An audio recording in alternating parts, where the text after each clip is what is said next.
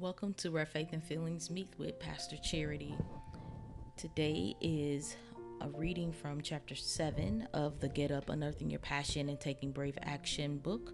And the title of chapter 7 is Get Up and Power Up. This essay is titled Charity Wheel, and the wheel is spelled W H E E L. W H E E L, Charity Will. Remember when we talked about our names, perhaps earlier um, in the reading of this book? I believe learning the stories and thinking about how we got our names grant us a sort of personal power and confidence. Before I was born, my Aunt Barbara had a dream. I come from a family of dreamers. We believe that dreams speak and help orient our lives, so we pay attention, share them, and caucus to discuss and discern their possible meanings. In Auntie Barbara's dream, there were three wheels. In one wheel was the word faith, inside the other wheel was hope. However, the third wheel had the wrong word in it. There was nothing there. It was supposed to be uh, charity from the King James version of 1 Corinthians chapter 13, the triad of faith, hope, and charity.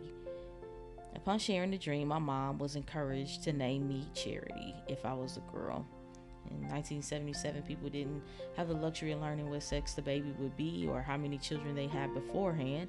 So imagine the shock in 1980 when my twin brother and sister were born. Wait, there's another one, is the punchline there.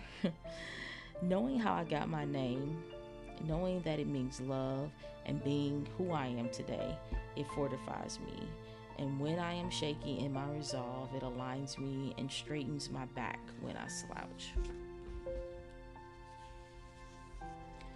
I never tire of telling that story. My middle name, Lawanda, is not as pretty as if you ask me. To understand my middle name, you have to know that my mom's name uh, is Wanda Faye. However, she goes by Faye. She says she didn't care for the Wanda part. So she and my dad thought that by adding the LA to my name would make it prettier. No one calls me by my middle name. You know how many parents call your full name so you know beyond a shadow of a doubt that you are the one that they are talking to to set you straight or to put you in a timeout or be corrected. I don't think I've ever heard my middle name even when I was in trouble. my last name is the one I've got to do more research on. Goodwin. I've read that it's derived from the surname Goodwine, which means friend of God. I mean, really, could I have been called to anything else but to being a pastor like I am today? I also discovered my last name has Irish roots as well. This interests me greatly as my great paternal grandfather uh, appeared from photos and family family tradition to be a fair-skinned man with red hair who people called Red. And if you've met my son Levi and my cousin, um, whom he resembles, uh, you'll begin to see that my interest uh, make sense to be piqued.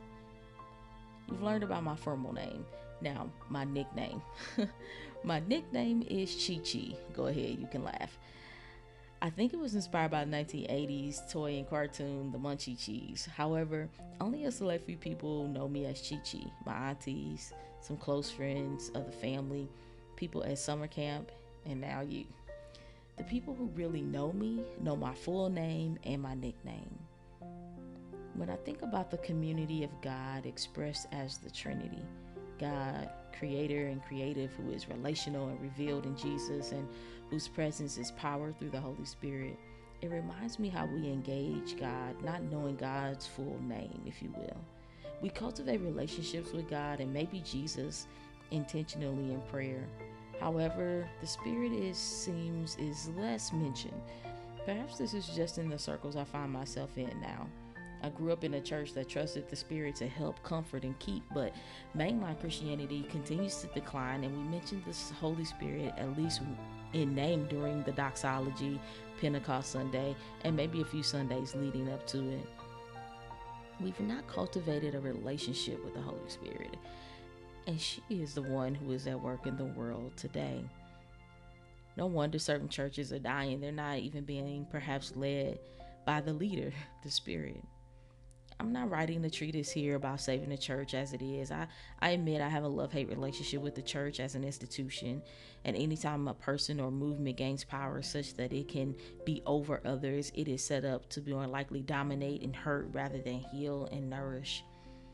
I am called to cultivate with the Holy Spirit church that is about people who create experiences and glimpses of heaven on earth as they use their passion and gifting to serve and live fully engaged none of which is possible without the Spirit. I get it though. The Spirit is unpredictable and not beholden to our comforts, preferences, and privileges. Therefore, surrender and mutuality are invoked when the Holy Spirit collaborates with us. But if we're used to our positions of power, our way of running things, including ourselves, without a connection to the source of power, then I'd say many churches and our lives are being run into the ground and the grave.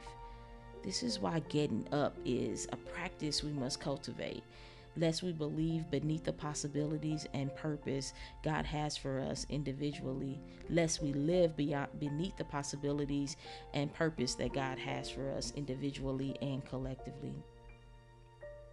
You might ask, why did I leave the spirit filled denomination I grew up in to become Methodist?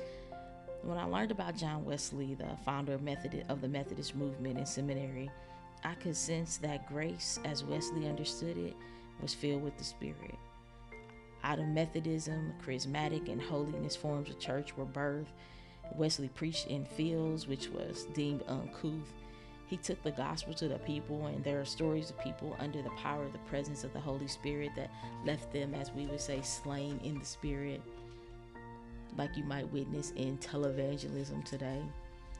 And while I'm not saying that this is the only evidence of the Spirit at work, I do believe that the church has become comfortable organizing, planning, preparing the Spirit out, and preparing the Spirit out of what we create and call church. We hardly even recognize her her presence except when except for when something aligns with the way we want it to.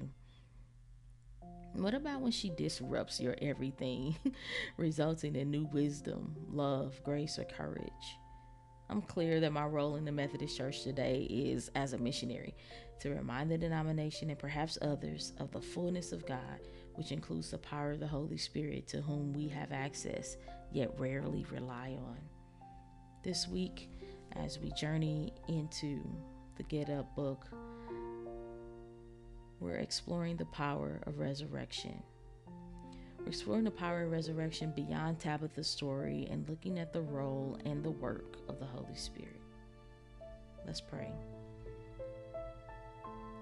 God, Spirit, we don't, maybe we are not always willing or open to the moves of the Spirit.